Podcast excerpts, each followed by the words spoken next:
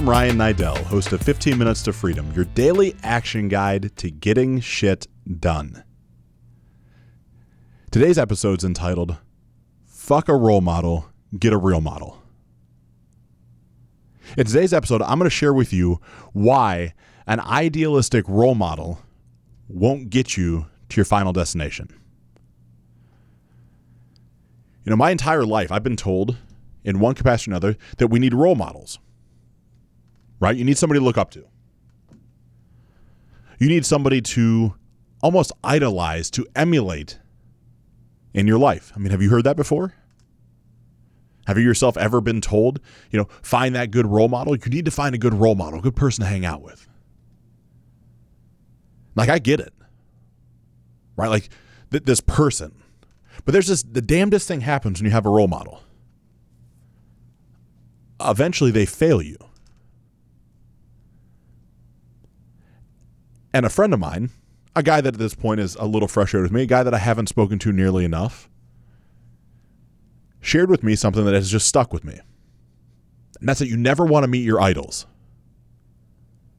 I'm like, man, what does that even mean? Like, he's telling me this, and I'm like, man, you're crazy. And here's a guy that's incredibly accomplished, great successes in business, has some years above me on this earth, and has a whole different perspective. And he's telling me this, and I'm like, man, this doesn't make any sense. And so in my travels, I've been super fortunate to meet some really incredible people. You know, but a lot of these people I had looked up to from either my viewpoint of them, my vantage point from afar, or from you know, just the way that society would would view them. And what ends up happening is, you know, I build this idealistic story in my head, and I want to stay away from names because I think it's vastly inappropriate to attack somebody. But in my travels, you know, I, I get this opportunity to meet these people. And I'm meeting one of these guys, like I'm super excited. And I'm trying to trying to really maintain my composure. I'm trying to think like, man, how am I gonna like, I'm not trying to get anything out of this person, but how do I how do I position myself the right way to be a position a person of value, but also honor my own integrity? Like just going through this this checklist, like this mental conversation before I get to spend time with this individual and I fly across the country and I, I spend time with this person for a day or two. And in this, like we start out at his office and, and life is just I's dotted, T's crossed. And things are beautiful. Everything's got its place. Everybody falls in line, thriving business, successful company. Things are just perfect. So it seems.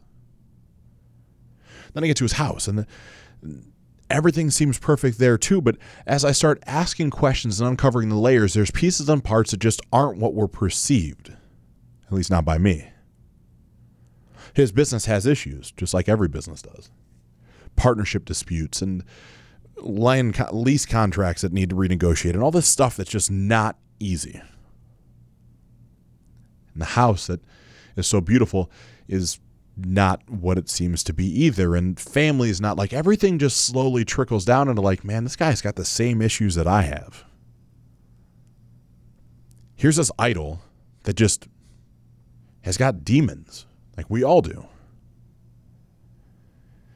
And so let's let's make it more relevant for just a moment. There's this golfer. Some of you might have heard of him before. His name's Tiger Woods. A little obscure guy.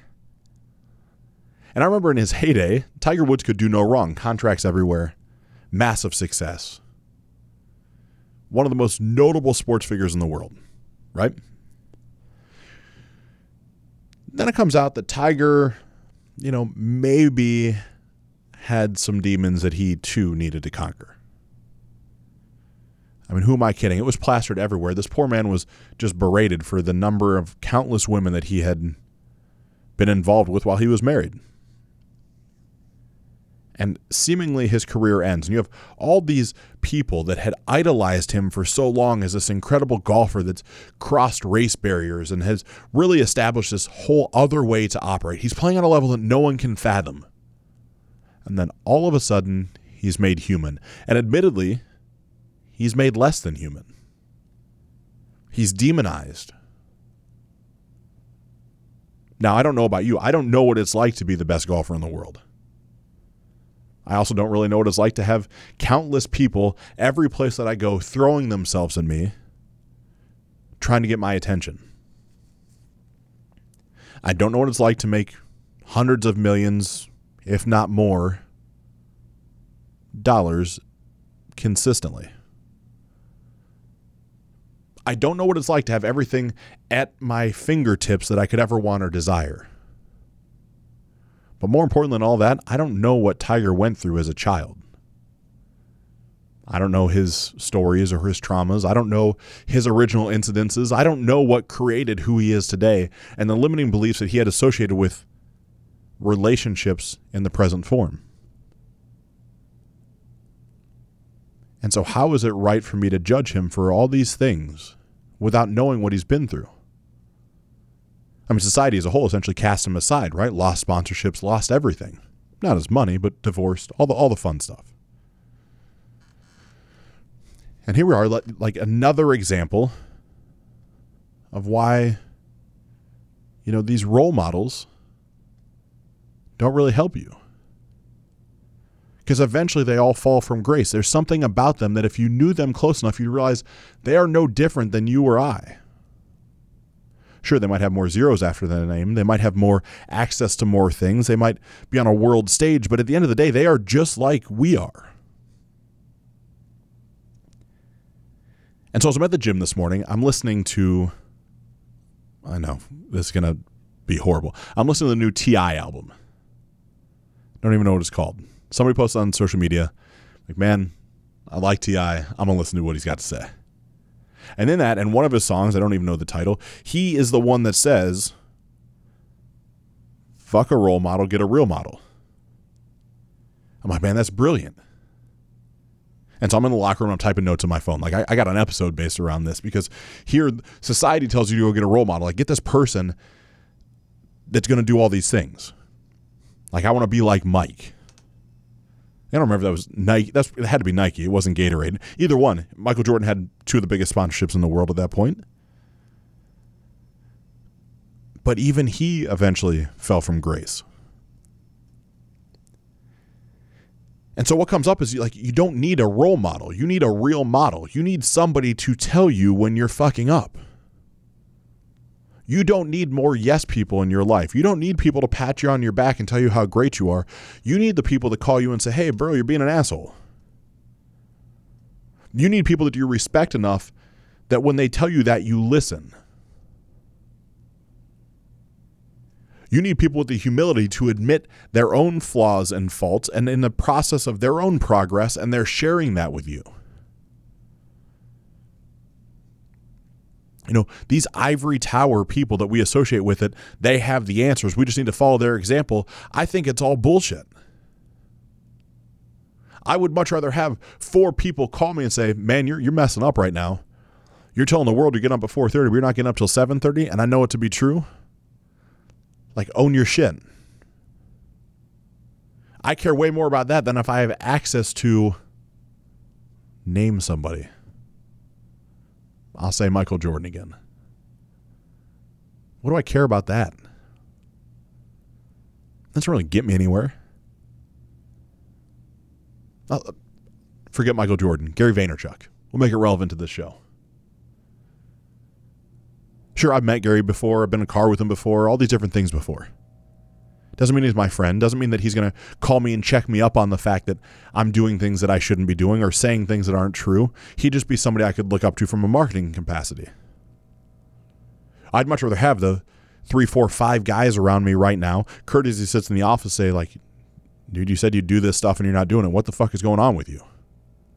Like that's a real model. That's somebody that he's living his life a certain way and then holding me to a standard that he's already exhibiting. Like that shit matters way more than what Gary V could possibly think of me in the moment. But I think we got it all twisted as a society. Like we're taught, like I say that out loud, and you're like, man, why would why wouldn't you want to know Gary V though? He's got all this following, he's got all this money, all this success, all he's got this all figured out. I don't think so. I personally don't think so. I think he's figured out what works for him, but I don't want his life. I don't want the hustle grind mentality. I don't want to work 16, 17 hours a day and miss out on stuff with my family. And I don't know him, so I don't know that he really misses out on things with his family. That's grossly inappropriate for me to assume that. I know at this point in my life, I value the time I get to spend with my family as much, if not more, than the time I spend working. I know the time that I spend learning a new craft of boxing or at the gym or getting ready for an Ironman, I value that as much as I value the hustle and the grind of the business day.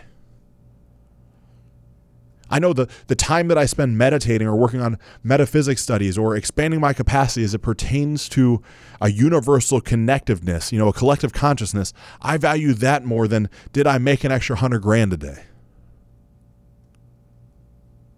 And I know that's foreign, right? Like, how are you saying this shit out loud? Because it's what matters to me. I bounce around and live my life. Like, I love the fact that Gary wants to own the Jets. Man, go get it. Have that be your dream. Shoot, shoot as high as you want to. I'm sure the man will do it. I'm sure my buddy Ryan Moran end up owning the tribe, Cleveland Indians. I'm sure about it. I have no doubt. He talks about it, he strategizes about it, he's got the success to get it. Give him enough time, he will own that. But that's his deal. That's not my deal. I would rather have the guys around me that propel me to be the best version of myself and accelerate just a little bit outside my comfort zone. Because I don't want to be Gary Vee. I don't want to be Michael Jordan. I want to be the best version of Ryan Niddel I can possibly be, and that's it every day. And I want that best version to be just a little bit outside my comfort zone. So, over enough period of time, again, Darren Hardy's compounding effect, that if I stretch just a little bit every day and I look back over 365 days, that I don't even know who I used to be. I realize I'm no longer in competition with any of you motherfuckers. Like, it's crazy to say that out loud and truly mean it. Like, I am not in competition with you. quick story for you. It's been no secret I'm part of Wake Up Warrior, thing that's created by Garrett J. White. And not thing, it's a movement. It, it, it's a it's a business. It's an enterprise. It's life changing for those that go through it. And here I am in a in a small room with the gentleman that I went through Warrior Week 47 with. We're returning back for a, an event and an evolution that's called Return of the Kings because we went through this additional training and process together. And in this, at the end of the second day, we're in this very normal size room. You know, I'll say 30 by 30. There's 12 of us, and there's Garrett, and there's some others. And Garrett's sitting right in the middle, right in front of me, looking at me eye to eye. And we sit down and we meditate for a while as a group, and we, we, we talk through some things. He looks at me and he goes, you know, you know what are you going to do? And I look at him and I say, I know I'm supposed to be right next to you. I'm not supposed to follow you. that I don't need to be an underling, I need to be next to you. That there is nothing that separates you from me other than time. And the whole room goes silent. That in this little moment in time, it's like I'm saying to the quintessential God Himself, it's almost blasphemy. Like, oh my God, how is He saying this? And Garrett locks eyes, peers into my soul, as really only I've ever seen Garrett be able to do. And the room is silent for what feels like hours. Inevitably, it was only minutes. And in that, he eventually cracks a small smile, shakes his head, and says, I know. Maintains eye contact, waits a few more seconds, and then looks away. Begins to speak to somebody else. So in this, I had created this environment up until sometime prior to that moment where I could have looked at Garrett as a quote unquote role model. But something changed in that moment where he was no longer a role model. He was someone that I was equal to. And that's a super foreign territory to cross into. Like these people that we assume are this greater version of ourselves, the, the greatest version of who could be, the only thing that separates you from them is belief in time. Of course, there's energy, effort, consistency, branding, messaging. Like, I'm not watering it down to the fact of all you have to do is hang out and eventually going to be the person you idolize, the person you want to emulate, this role model. But in this, like, we leave, he leaves, and I'm around the guys, and I'm like, oh I can't believe you really said that. Well, how, how, why did you say that? I said, because I was supposed to. I don't need approval. I don't need him to say, like, that he believes in me. I don't care if he scoffs and laughs and says, Yeah, get, get real. That'll never happen.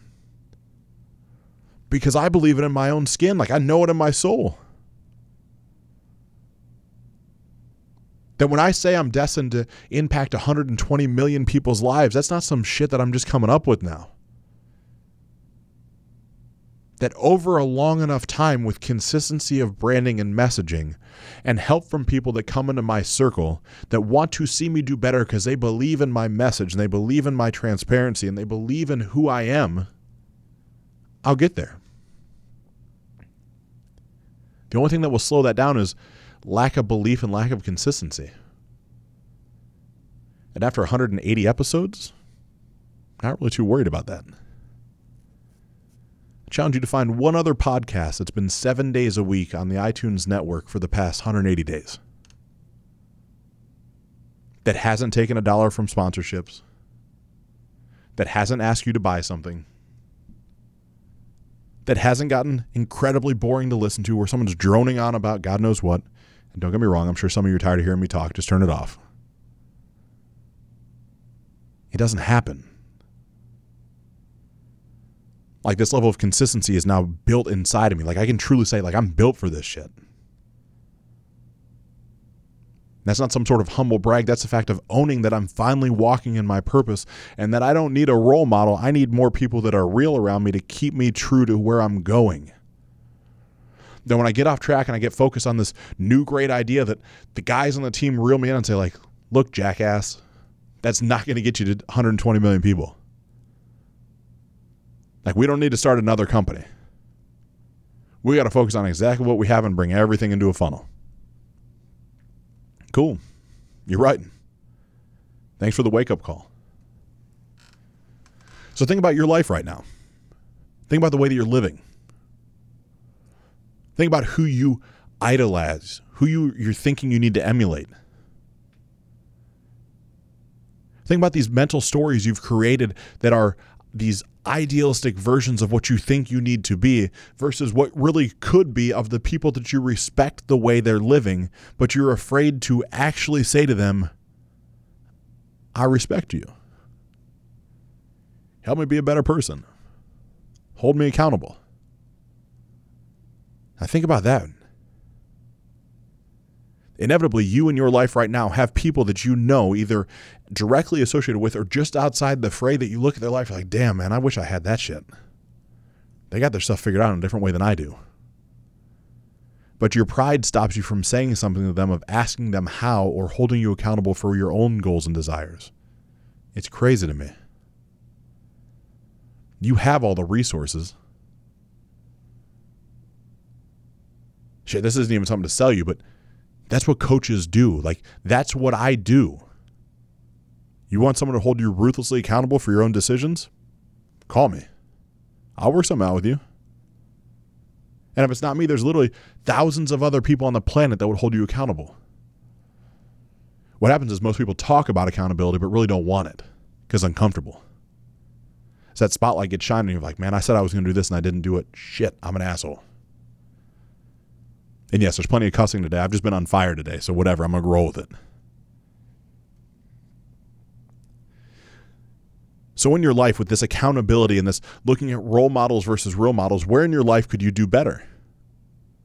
Where could you recalibrate what the input is into your life? Is in your body? Is in your business? Is in your relationship? Like inevitably, one of those three, if not multiple areas in your life could use a higher level of accountability and to stop focusing on what somebody else, this pie in the sky person that ultimately you may or may not really want to emulate, instead of focusing on them, focus on you. Focus on how you grow yourself. Focus on holding yourself accountable. Who I find is once you work in that accountability, you stop looking at these role models and you find some real models, every day you'll get shit done.